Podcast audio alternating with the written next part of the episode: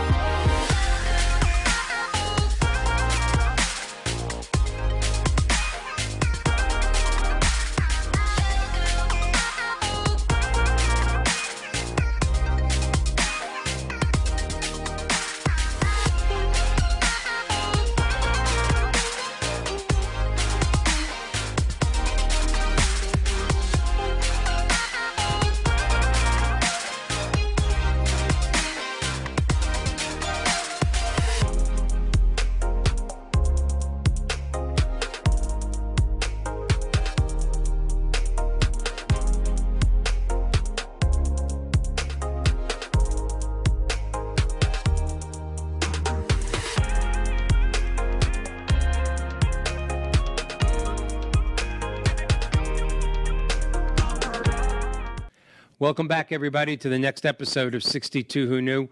We have a very exciting show for you tonight. As always, I want to uh, thank last week's guest, Miss Diane Daniels, uh, one of the national experts, if not the national expert on Medicare, her very popular podcast, um, Medicare Nation.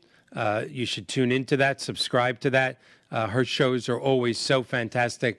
Thank you, Diane, for being here, and we can't wait for you to come back in November to tell us about the latest changes in Medicare again and what we can expect also in 2020. So, before we get to our latest guest or tonight's guest, who's one of my favorite, uh, let me give a little synopsis. synopsis? Maybe learn how to speak. Let me give a synopsis of 62 Who Knew and what we're all about because every week our audience is growing. Last week we were above a little above just 90,000 viewers, which we're very proud of, and I thank you for that. But what is 62 Who Knew? The premise of 62 Who Knew is as we approach the age of 62, whether it be my generation, I'm a little over 61 years old, uh, my father, his father, his father before him. Everyone, as we approach this part of life, starts to think about retirement. Hopefully, you've been thinking about it longer than that, but that magic number of 62 is when it really sinks in. Should I take my Social Security? Should I defer till a later age? Do I need to keep working? Do I really need long term care insurance? Do I still need my life insurance? When do I get Medicare supplemental situation uh, uh, insurance? The the topics are just endless, and they've always been the same as you approach the age of 62. You're dealing with your mortality for the first time in your life. Every generation has faced the same challenges, except for my generation the baby boomer generation. We have one more challenge or one more hurdle, if you would. And that hurdle is the double edged sword of longer lifespans. Today in this country, if you make it to 65 years old, just make it to 65, you have a 50 50 chance of making it to 90. And when you think about it, that's amazing. But like many double edged swords, it's a mixed blessing. Less than 1% of this great country has the financial wherewithal to make it from 65 to 90 in a high quality of life. Not just quality of life, but quality of health, mentally, emotionally, financially. So, the whole premise of this show, 62 Who Knew, who knew I was going to be around this long, is to bring on guests, experts in their field about Social Security, Medicare, Medicare supplemental policies, long term care insurance, reverse mortgages, health. Uh, again, the list is endless, and that's what we do every week. And obviously, this topic this topic has touched people's hearts uh, because we're on just a little more than a year, and again, up to uh, 90,000 viewers per week, which we're very proud of. And tonight's guest is no exception.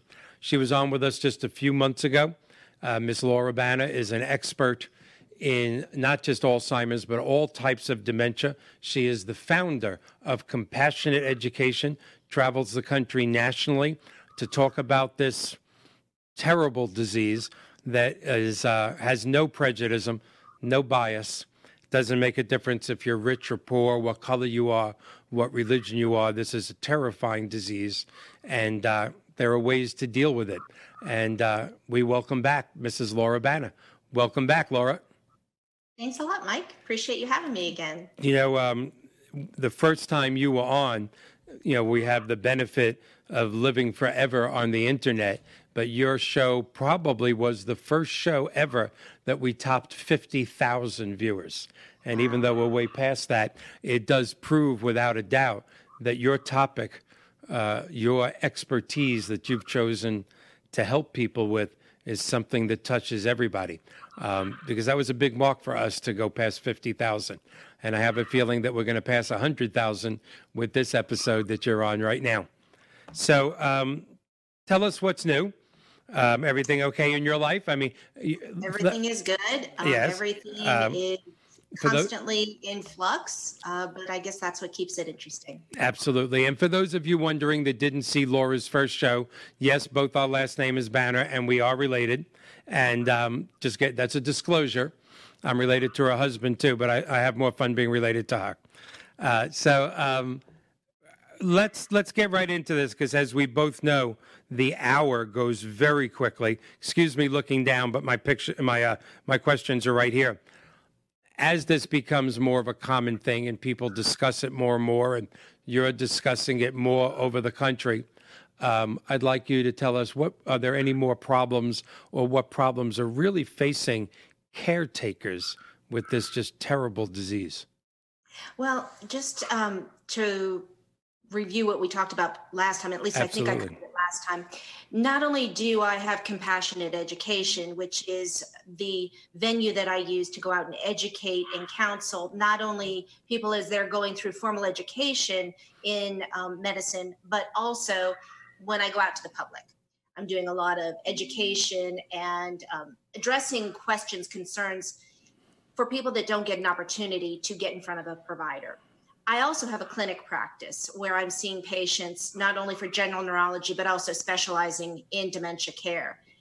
And out of that grew the need for a support group. So I've been running an Alzheimer's approved, oh, excuse me, Alzheimer's Association approved, endorsed support group now almost three years. We just oh, became wow. approved the Alzheimer's Association this year, which was huge for us. It really opened up a lot of resources. Mm-hmm. So I did that because what I found was that when I was seeing patients in the clinic, their family members would sit there and I could just see their discomfort. They wanted to ask questions, they didn't want to make their loved one feel uncomfortable. And at the same time, as a caregiver, there are unique needs to their role. So, in the support group, we get to talk about a lot of things. Um, sometimes it's just an opportunity to just vent, say what they did that yes. worked, what they did that didn't work, what they did that they feel guilty about, and kind of just a confessional, if you will. So, what I'm seeing more and more of is that as we are getting better at diagnosing dementia, and people are coming out from the woodwork saying, Hey, I'm thinking this forgetfulness is beyond normal aging. You find people who, regardless of what their profession is, whether they are a stay at home mom or they're out in there in the work environment, they suddenly put on a new hat.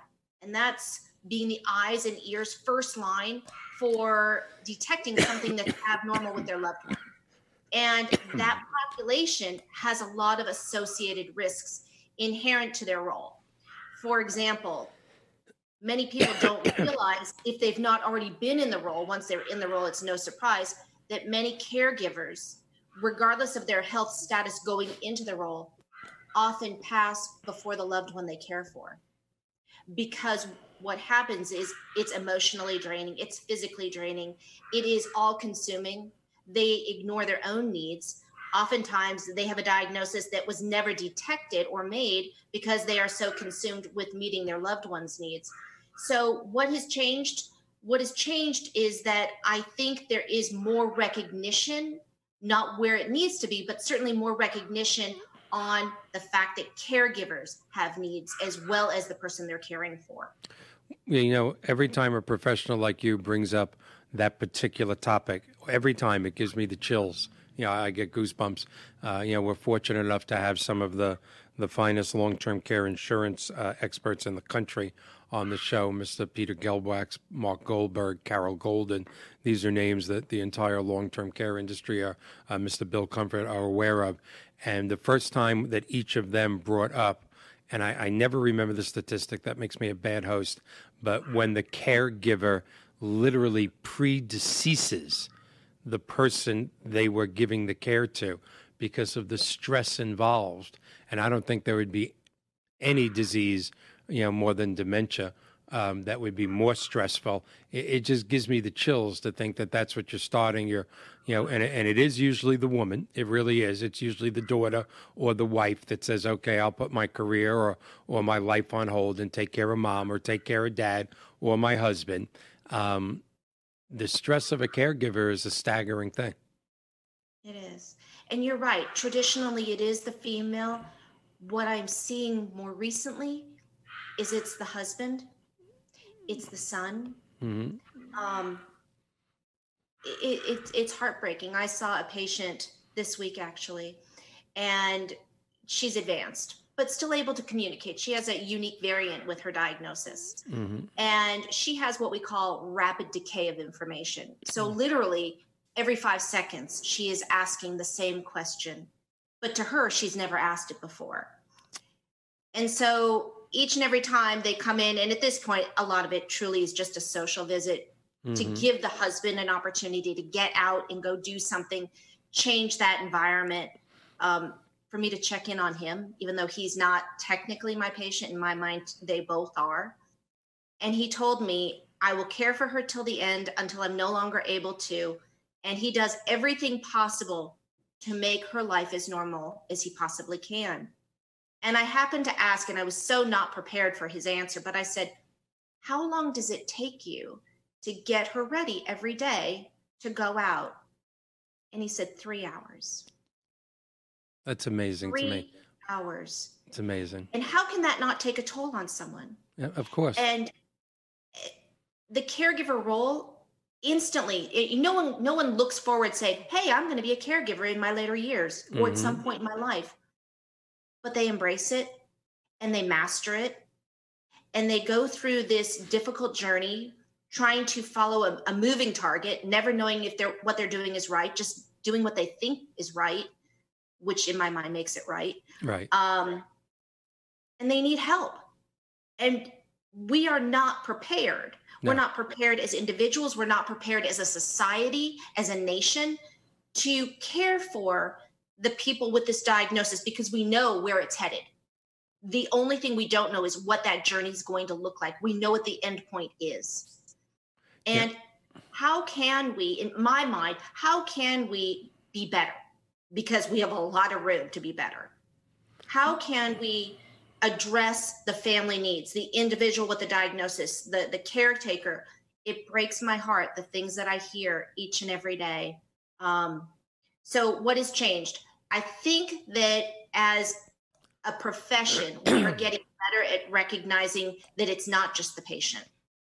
I advocate all the time in my support group, in my clinic visits, that although I cannot truly treat the caregiver, I tell them, go ahead, you need to, you know, plug yourself in with a provider because at some point you're going to probably pick up the phone and say, I need help. I need help because I can't handle the anxiety. I can't handle the lack of sleep, the, the physical demands, the attacks, whatever it is they're dealing with. So that has changed. Um, we're talking about it more. And I think that's a positive about a really devastating situation. Um, what else has changed? Unfortunately, therapy has not changed. Really? It, it hasn't improved? No, there have been a lot of drugs that they have put through different trial phases, and for one reason or another, have not turned out to give the results that they've hoped for. Um, we're hopeful. We I'm have gonna, to keep trying. I'll try and get an update from my friends in the Weizmann Institute that I know are are very very close to uh, to huge breakthroughs there in in Jerusalem, and I'll try and get a uh, an update on that and get that to you. As I think I said the first time you were on, I would love to have you and them and a long term care expert on at the same time, all three of you. But you also brought something up that I that I lived personally and I know is very challenging. You know, eventually the caregiver, um, when it's a loved one, not a professional, is going to call out for help. But sometimes that's a hard decision. When it's your mom, your dad, your your your wife or or husband, whoever it may be, you want to be the person to do that. Intellectually, you know somebody else might do it better, but emotionally, you want to be that person. I think that's another barrier we have to get through. Uh, I remember when I got my dad, you know, professional help. I won't say I waited way too long, but I, I, probably waited a little too long because I wanted to take care of my dad. Once I had the professional help in the house, I realized I probably did dad a little misservice, um, you know, wanting to do it myself. It's a hard barrier for someone you it's love. Very hard barrier. And so many children are asked to promise a, a parent that's passing, you know, that they will keep their other parent at home. Yes and I understand why they ask that of their children, but it is truly such an added burden to yes. put on their heart. And it's, I don't think they would ask that if they understood what they were asking. Mm-hmm. Um, which you know, you you just brought up long term care. That is that is an area that needs fixing, in my yes. opinion. It needs to become affordable. Most people don't understand it most people have no idea what it is until they are at the point where they are searching for placement yeah. for a loved one or a spouse. And at that point, you know it's it's too late. It's so expensive. What yeah. are you going to do? Yeah, it always gets yeah. back to making that plan for long-term care, which our other experts speak about so often. You know, once you have it, you know, you to use a an old adage, you can't fix the barn door after the horses leave. You sort of have right. to fix it before, especially the white horse, because the white horse really tries to uh, tries to escape at all times. We'll, we'll explain that to maybe to our uh, viewers one other day, or if we have time later. Um, but the truth of the matter is, when you're in your 40s, 50s. Um, you should be looking at a long term care plan, a long term care insurance plan with a long term care insurance uh, specialist, expert. So when this does happen to you, you can afford it. it. It's staggering to me how people don't realize that. You can't call, um, you know, your insurance person for more fire insurance while the house is on fire. Everybody knows that, but they don't plan on their health the same way. Well, and to that point, what I'm also seeing is a trend in younger and younger patients coming in with cognitive issues. Really? People in their late 40s, people in their early 50s. I'm not sure if I had mentioned it before, but it certainly bears repeating we have early onset and late onset uh, disease. And 65 years of age is the defining line. So if someone is diagnosed prior to 65, that's considered early onset. If they're diagnosed after 65 and diagnosed, maybe I should say when the symptoms began mm-hmm. prior to or after 65, after 65 is considered late onset, not to be confused with late stage. Right. So I am seeing people who are working professionals at the peak of their career, maybe not even at the peak, still rising to the top, who are coming in with symptoms concerning for dementia. And we put them through the testing, and unfortunately, they are coming back that they have dementia. Um, there was actually an article that was forwarded to me last night. Uh, real quick, I'll share the story, the gist of it. This is a former football player who began playing tackle football as a young child, which a lot of young boys, maybe some young girls now are doing. And then he continued it, played middle school, played high school, played college, never went pro. When he finished college ball, he was a very smart, or still is a very smart man, went to med school. Well, Became an OBGYN. And at 42 years of age, he had to retire because of confusion he is testifying in front of Congress now, trying to make tackle football for youth under 12 a thing of the past. Because what they are believing he has, which can't be confirmed until post-mortem autopsy, is CTE, which is that repetitive head injury. Um, it is a it's a chronic problem that slowly presents until you're in the thick of it. And it is devastating. It is heartbreaking that people who were doing something that we all rallied around and it was enjoyable, it was sport, it was family gatherings, let's go watch the game, now has robbed these individuals of their future. So at 42, he had to retire because he couldn't remember how to do the most basic things in his profession. That, he said he doesn't remember his wedding. He doesn't remember the birth of his daughter. Oh, that's that, that's that's uh that's so sad. Yeah, well, you know, we don't want to get into this part of it because you know you and I and and Bob have had enough you know personal conversations. The world has gone cuckoo. Uh, there's no way to get around it. Can you imagine? And I don't want to get into this too much. I want to get back to other trends and things that are happening in your industry. Uh, but can you imagine a thousand years from now, people looking back, going, "Yeah, uh, there was a sport where the goal was to bang heads with each other, right. uh, and it took them knock each other out. right, and it took them a hundred years to figure out it causes brain damage. Um, for a society that can leave the planet or um, do virtual reality or put the uh, a computer chip on the head of a pencil. We haven't figured out yet that our children banging heads with other children could have a bad effect on their adulthood. I, when I we say that out loud, I almost think it's too stupid to say. No, we don't see what we don't want to see. Yes. Yeah, we, we can be a blind society. Uh, yes. It, it's just, it, like I said, when you say it out loud, it's it's almost pure stupidity.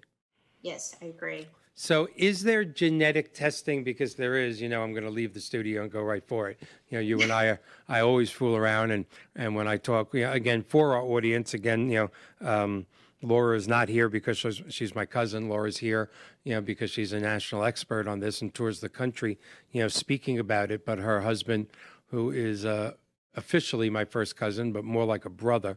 Um, you know, we always laugh with each other that we'll get up and go to the refrigerator and get there and go, why, why did we come up here again? Or go to the kitchen to get something, come back, sit down, and uh, you know, go, this is not what I even wanted to go get. What am I doing with this? And we'll we'll fool around and go, whoops, there's the early dementia, you know, um, jumping in, and it's it, we smile but I know in the back of my mind when I say that to one of my kids, I'm not really smiling. I'm thinking, wow, I got up to get an iced tea and, and I came back with an apple. How did that happen? Um, is there genetic testing for this? So there is. It will tell you if you're at risk. It will not tell you if, in fact, you are going to develop the disease. Mm-hmm. Um, with the Ancestry.coms, the 23andMe, you can get the DNA testing but again, what are you going to do with that information? It's not mm. going to tell you that you will develop the disease. So, what we know is that forgetfulness is a normal part of aging. Let's say you go ahead and you get that genetic testing and it shows that you have a predisposition for the development of Alzheimer's disease. Yeah, now what? Now you're 50, 55 years old and you go to the refrigerator for that iced tea and you come back with the apple. Uh oh. Is that the beginning? What's right. next? Am I going to forget my kids' names? Am I going to forget to pay my bills? to take the keys away so I can't drive any longer? And that anxiety only produces more forgetfulness. So, to answer your question, yes, there is genetic testing, but it is not confirmatory that you will develop the disease. And I don't think at this point, my personal opinion, I don't think at this point that it is a wise decision to move forward with the testing. Because I think that if you know it's in your DNA, are you going to still live your best life? I hate that expression, but at this point, I think it really is appropriate. Or are you going to live in fear? And yeah. what happens if at some point some insurance company gets a hold of that? I don't know. Could they deny you something? Maybe long term care insurance? Could they jack up your premium? I, I just don't think it's a good idea. Not at this point. What I would much rather see is people make the assumption that we can all develop it, which we can, because it's in your DNA potentially, but it also can just be spontaneous. So, how about if we change our lifestyle so that we can do what is within our control to reduce risk factors? Get up, get moving, be more physically active. If you want to have some alcohol, don't do it in excess. Look at things that do not challenge your mind. So, World Health uh, Organization came out with recommendations in ways that you can reduce your risk factors for developing mild cognitive impairment, which often is a precursor to a dementia or a dementia. And we know that medication does not stop it, it manages it and hopefully slows it down. Mm-hmm. That was not listed on the top of their recommendations. It was physical activity, cognitive stimulation, and eating eating well. You don't have to be a fanatic, but look at what's happening right now. Look at the lifespan of a chicken. Okay, yeah, so how can that be good for us? So they do say that organic foods are best. I think that that is financially unfeasible for a lot of people. It's the truth. Um, and again, is that just a label that's putting being put on all foods, and we're really not scrutinizing what truly deserves the title? I don't know, not my area. But I do know that if I'm eating a lot of red meat and a lot of fried foods, getting a lot of inflammation, and inflammation is not good. If I'm eating a lot of sweets, which people who have memory impairment tend to crave, again, it's giving you a lot of brain inflammation, which impairs cognitive function. So maybe if I eat a well balanced diet or a Mediterranean diet, which is even better, I'm putting good things in my body, which in turn will allow for optimal brain function. I'm getting up, getting moving, improving the blood flow in your brain. That is great. Getting good amount of sleep you know, it's a misnomer that as we get older, we don't need to eat as much and we don't need to sleep as much. Yes, we do. More. I, I would think you need more more rest. Right. We need to constantly be challenging our minds instead of retiring or thinking about retiring and really doing nothing new, learning nothing new, not creating any stimulation. How about if we go out and we challenge ourselves and positively stress our minds to strengthen those neural connections in the brain. It's called neuroplasticity. It's about strengthening the connections and keeping everything in the best uh, operating function that it can possibly have versus sitting on the on the couch you know going ahead and just using the remote and flipping the channels and really doing mindless activities that's not good well you know that's fine you know i know what you're saying is true but this disease and this type of risk management that you're talking about, unfortunately, is coming at a time where every survey and every study says our young people, and, and we're guilty of it too in, in, in my age bracket, but that young people today are spending so much more time in front of their computer or Xbox, or and, and yes. I'm guilty. It's not just the the 400 stations that I like on my TV. It's it's everything from you know CBS All Access to everything right. that you can imagine that does keep us, you know, not stimulate. Well, I can't say not stimulated because you're laughing or you're this, but certainly not challenged. It, it you know, it's mental pablum. They call it a smartphone. Yeah. And you know, I, I laugh all the time and I say absolutely because without it, I wouldn't be smart. But the reality is, it is robbing us of the need to remember. That's we know exactly how to access right. information, but not remember information. I can tell you my phone number. I can tell you my husband's phone number. I can tell you my kids' phone numbers. I can tell you my childhood address, my childhood phone number. I can't tell you my best friend's phone number. I can just tell you, you know, to push the name on my contact list. Exactly. I'm worse. Yeah, I'm worse than that. I can tell you my addresses and everything and phone numbers from when I was little, but even my kids, I don't know their phone numbers. I just hit speed dial. How about spelling? Oh, spelling is ridiculous. What happened to that skill?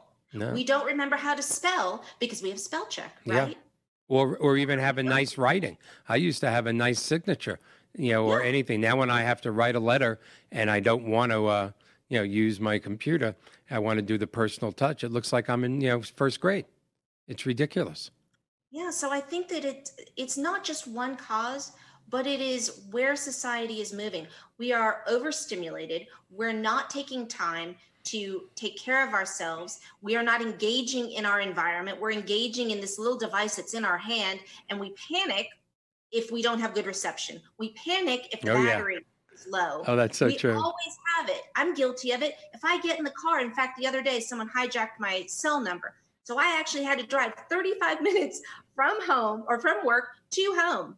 Something I used to do all the time without a cell phone. Right. And I thought, what if I get a flat tire? What if I need to make a phone call? What if, what if, what if? I thought this is ridiculous. It is really amazing. Uh, yeah, I have done some crazy things only because I've left my phone somewhere in panic that I couldn't be without it. Yeah. How silly, right? To a degree, So- yeah.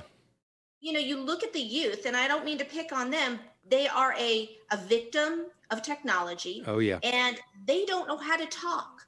They don't know how to Oh. have active conversations. They don't know how to have inflection in their voice because they know how to put an emoji on a text message, and that should convey it. So I think if we don't do something about this, the pandemic that I would consider dementia to be right now is only the tip of the iceberg as these younger generations start to get older. Um, as you know, I go out and I lecture, and two of my children attended one of my lectures. And at the end, they were just there for support. At the end, they came up and they were panicked and they said, We need to change what we're doing right now because we have dementia up close and personal in my family Mhm. and they do not want that to be them. But Now- we need to change things.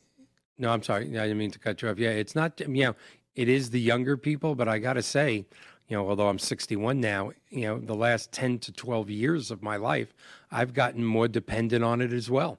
Um, it's just so easy to find out that, you know, supposedly I'm a mortgage expert. People sometimes call me up with questions, and, and as they're asking me, I'm thinking to myself, wow, I actually don't know the answer to that. Um, and I Google it, and I and I mean, you go to Google for everything in the world. I don't know if there's anything you can't get from. Google. Yeah, Yeah, it's true. I mean, and even just getting up and getting moving. I'm not trying to pick on Alexa. It just happens to be, you know, the brand I have. right. I don't even get up to turn on the lights or turn off the lights. That's right. Or turn off the music. How how much lazier of a society can we be? Oh, we can get much lazier. Yes. Frightening. Yeah, it is. It is frightening. Before I go to my next topic, did you say earlier that sweets are not good for your memory, Yes. Like chocolate? Yes. So what we know I know. John, just um, call an. John's my producer. John, just call an ambulance now. Yeah, just dial nine one one for me now because I, I I don't know if I'll make it back to my office. Oh my God! So when I am meeting a patient and their family for the first time, I have my usual go-to questions and they always are amazed. Like, how did she know that? It's because it's so common. So lots of theories why it is. Nonetheless, regardless of the theory, we know that when people have memory impairment, they crave sweets. They Oh. can be very sneaky about how they get their sweets. Sometimes they put it right out there. But so there is this belief uh, that there is something called diabetes type 3. It is separate from your peripheral blood sugar. So it doesn't only happen in the setting of someone who is pre diabetic or adult onset diabetic or type 1 diabetic. Forget all of that. What happens is people crave sweets and they believe that there's something about insulin resistance in the brain. And as we eat the sweets, blood sugar goes up, and then also the inflammation in the brain starts to increase. And you know, when you've just overindulged in cake and dessert and you just feel that bloat? Well, when you're feeling that abdominal bloat, that bloat is also happening in your brain. And so you have these highs and lows, and the inflammation impairs memory. And it is vicious, the appetite that people will have for sweets. They will forego all meals and have just sweets. So, allowed. so if you find yourself like you know in the men's room of a bowling alley at three in the morning buying Hershey bars at street prices, Totally normal. this is a bad sign, right? Probably. Probably. One of the things that we spoke about um, on your first appearance here that I know, um, you know, I learned a lot, but many of my friends and many of our viewers typed in and said they learned a lot from. I think of dementia, I think of Alzheimer's, but you taught us on your first appearance appearance that even though that might be for the for the layman, there are other types of dementia. I mean, Alzheimer's is on the tip of everybody's tongue because it's on, you know, it's in the newspaper. It's this. It's it's a right. cliche. You forgot something. Uh oh, early Alzheimer's. I'd like to just. I know you have a little more you want to talk about, and we're doing halfway decent on time. The hour goes so quickly. We only have 20 minutes left. It's ridiculous. But touch on that a little because not everybody that has a little dementia has Alzheimer's. Right. So the way I like to explain it is this imagine an umbrella, and imagine the actual top of the umbrella is the word dementia. Mm-hmm. And underneath dementia, you have Alzheimer's, you have vascular, you have Lewy body, you have Parkinson's related dementia, you have multi infarct dementia, you have all sorts of different types of dementia. So each of those different types are a form of dementia but they're not interchangeable with the term in for, let me back up. So alzheimer's is a type of dementia but you can have dementia without having alzheimer's because your dementia might be a vascular dementia or your dementia might be a lewy body dementia. So they don't all act the same.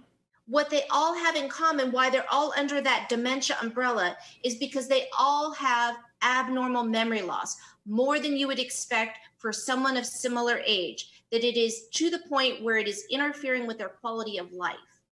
So, yes, unfortunately, people use those two terms interchangeably. They absolutely are not the same thing.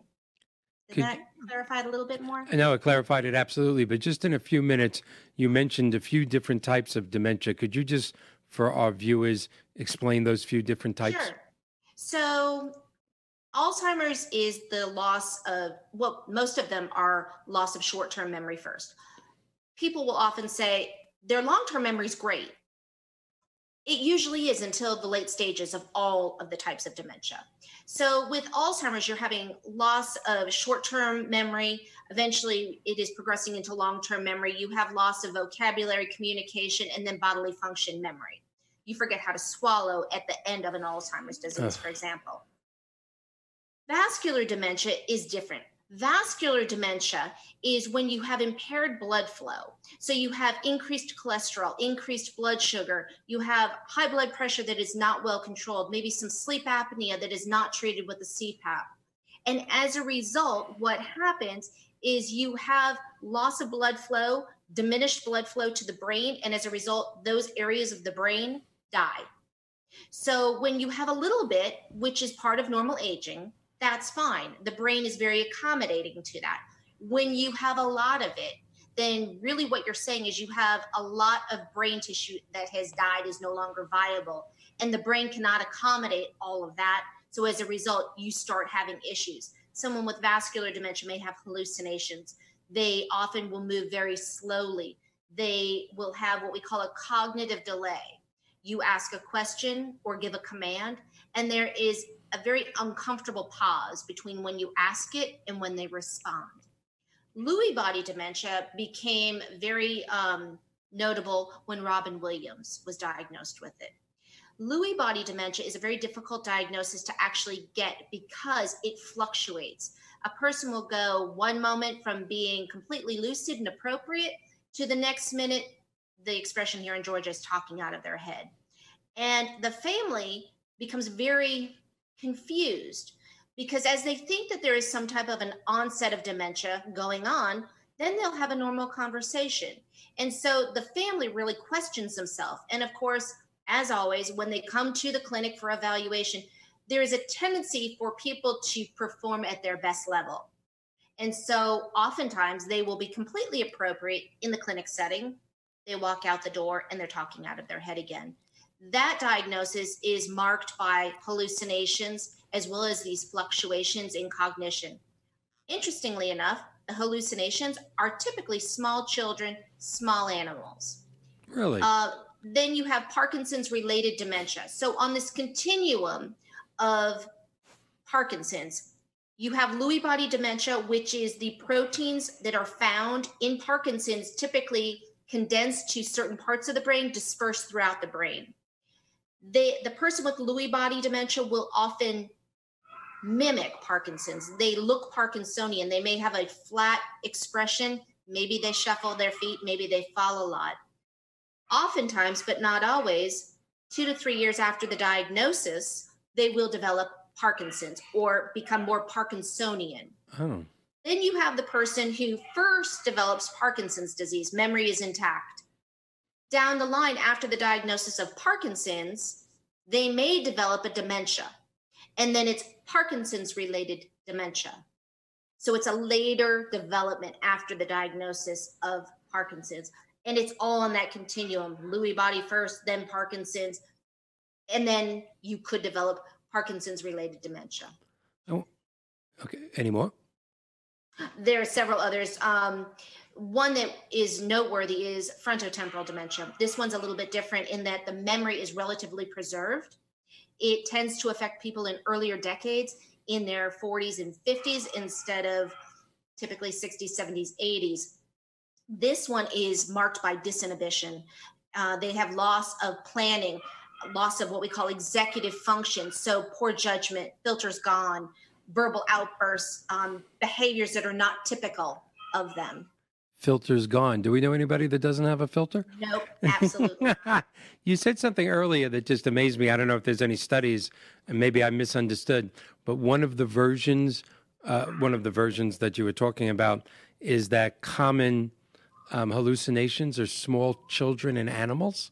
Yes. That's I don't know why that strikes me as so unusual. Is there a reason why people of all? Um, wow. I, I will tell you that most people hear the word hallucinations and jump to something that is frightening. If yeah. you talk to people who have hallucinations for the most part, they're not bothersome.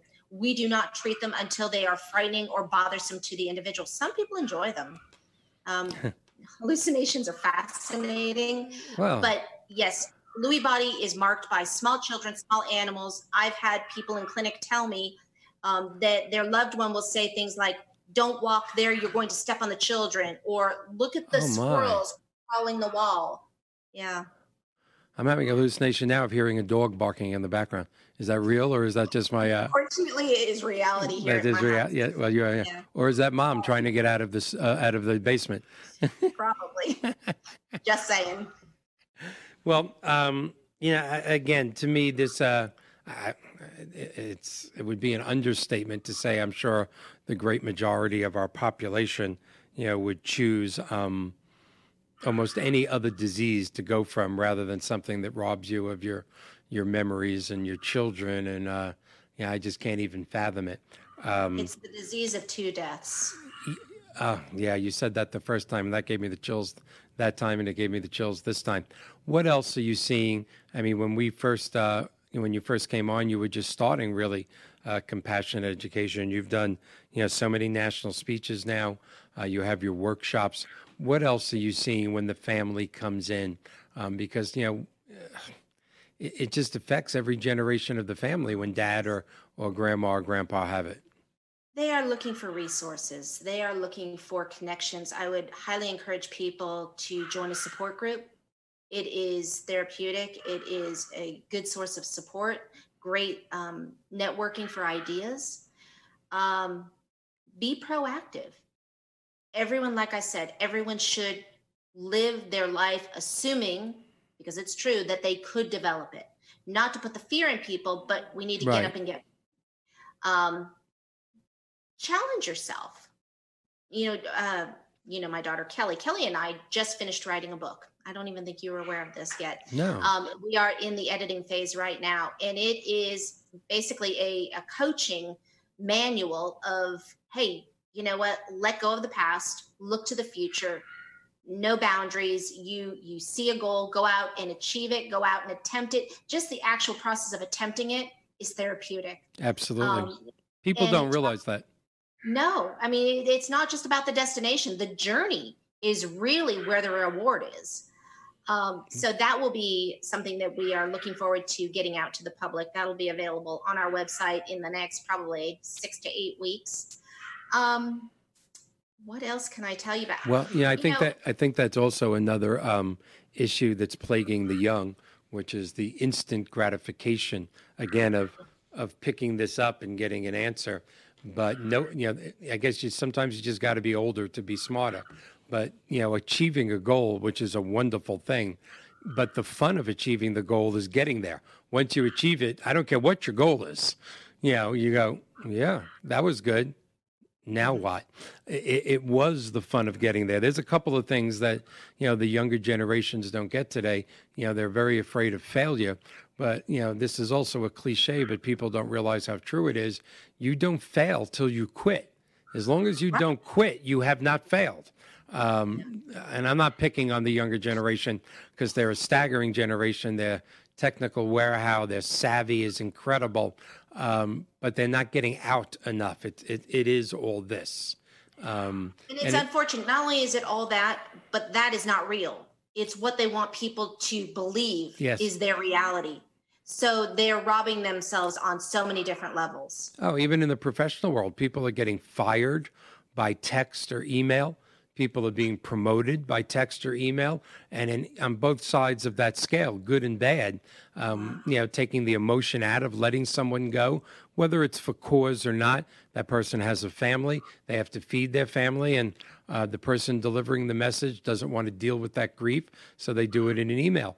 But the opposite is true too. When you're promoting someone or it doesn't have to be in the job world or in the business world. You're developing or delivering good news.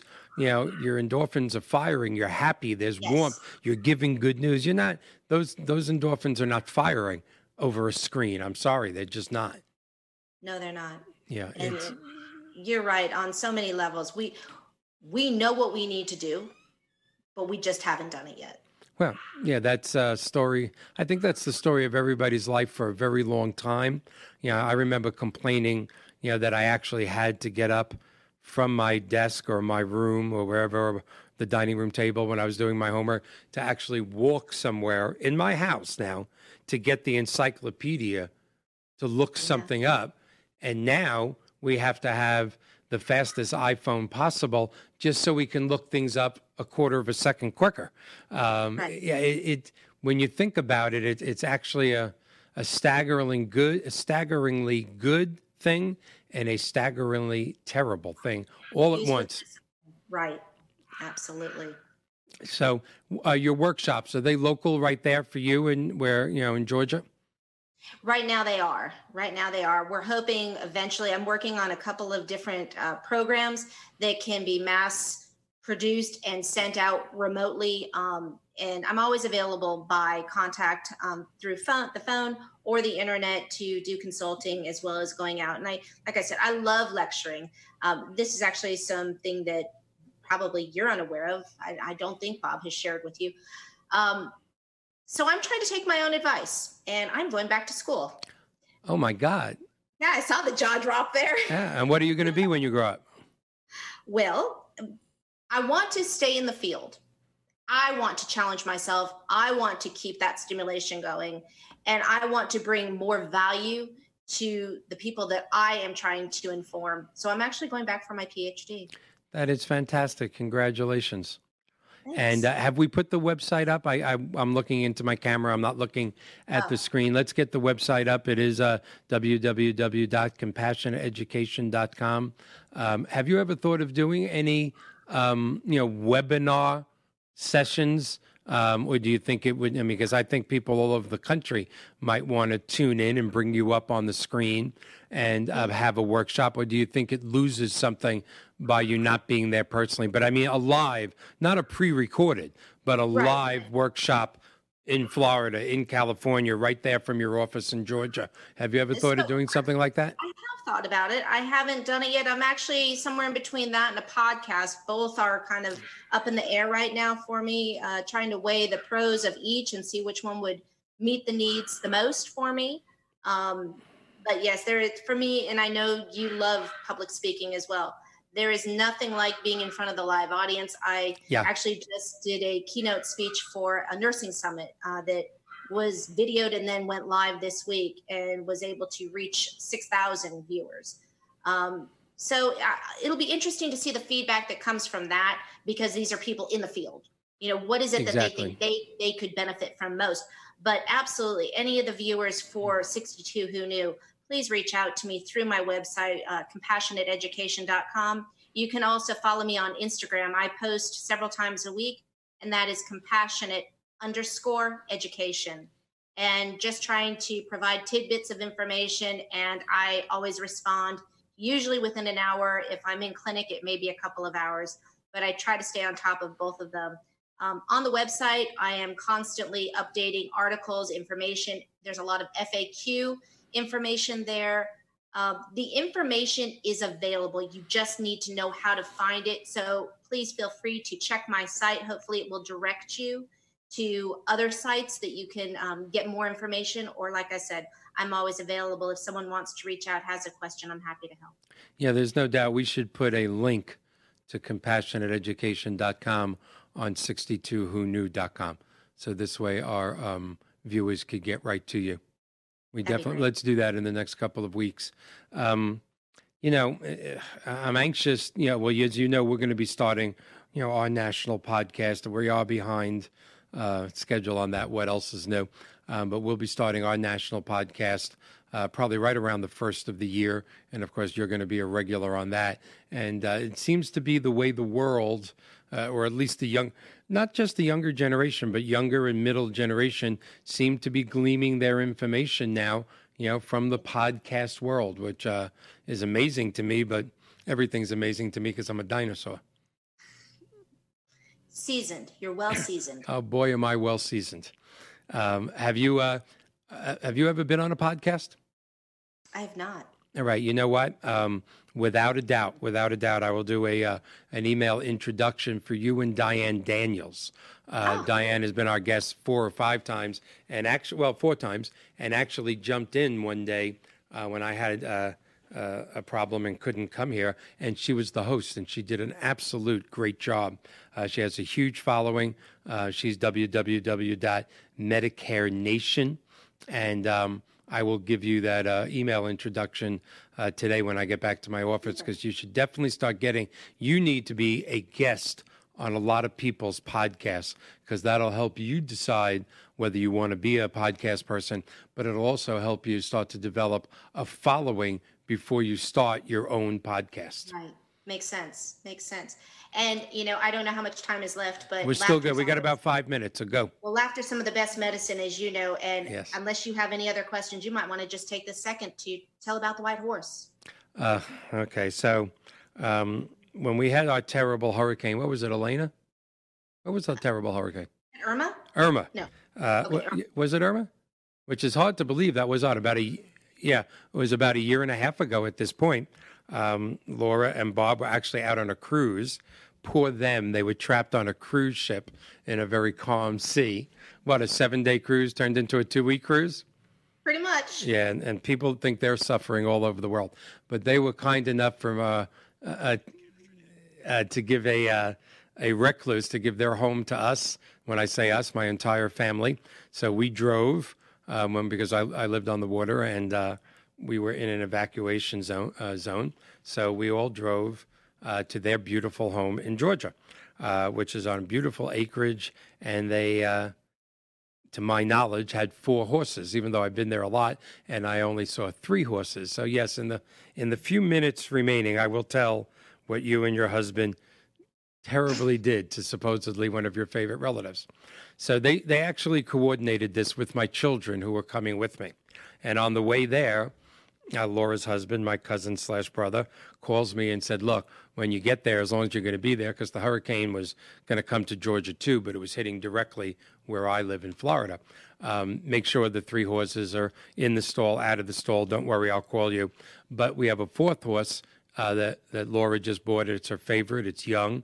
It's all white. Please make sure." Because it's young, it could get really wild during a storm, and it would break Laura's heart if that horse were to get away.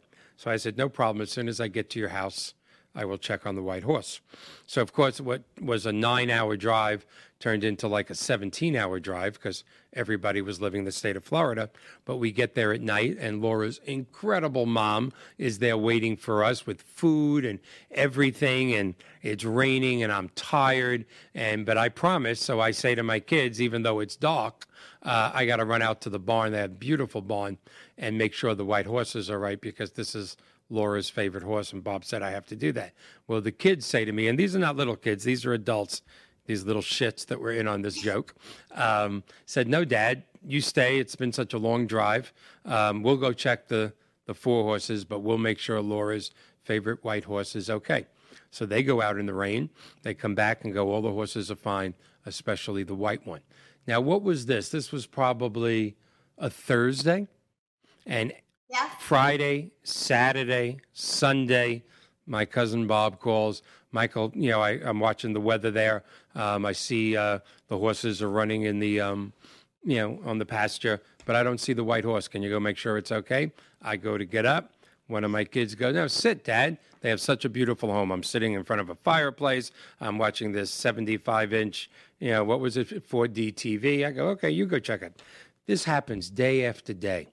Finally, they come back from their cruise.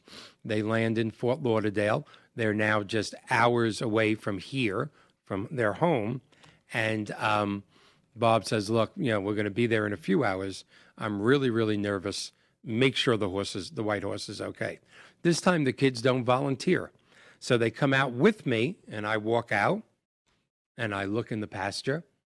How many acres is it? Seven. Seven. So this is no small thing. I mean, I look and I'm around and I don't know, I see the three beautiful brown horses galloping. There was a lot of damage to their house. Trees were down. I go, where's the white horse? So one of my kids go, well, maybe it's in the barn. So I walk in the barn. I also don't know at this point that I'm being videoed. My daughter is videoing me. So I go in the barn. I don't see the white horse. I walk around in the sludge and in the mud ruining my Nikes, by the way. And I look in the back of the barn. There's no white horse. I start to freak because this is Laura's favorite horse, and I love her dearly. I can't believe there was. Uh, I lost. I lost Laura's house. I'm actually using vile language. I'm going, oh my God, they're going to be here any you know any minute. I have to find this white horse. So I jump into my car, which happens to be a Corvette. My daughter goes, Where are you going in your car? I go, I'm going to drive around. Everybody has horses. I'll find the white horse. It's probably out on the road. You'll come back and get the car. I'll ride the horse back. I'm panicking. I'm, I'm throwing F bombs because I lost the horse. Well, I get so aggravated that one of the kids says to me, Dad, Dad. I go, What? There is no white horse. I go, well, that's the effing problem. There's no white horse. I got to go get it. They go, no, there never was a white horse. Bob and Laura created this before we got here to fool you. There's only seven seconds left, but my loving cousin brother put that video on Facebook, which is why I love him. No, we're out of time. I can't believe the story took. So, what? How was the journey of the horse? Yeah, the journey of it was great. We're out of time. Thank you so much, Laura. Love you, and I'll talk to you next week. Bye bye.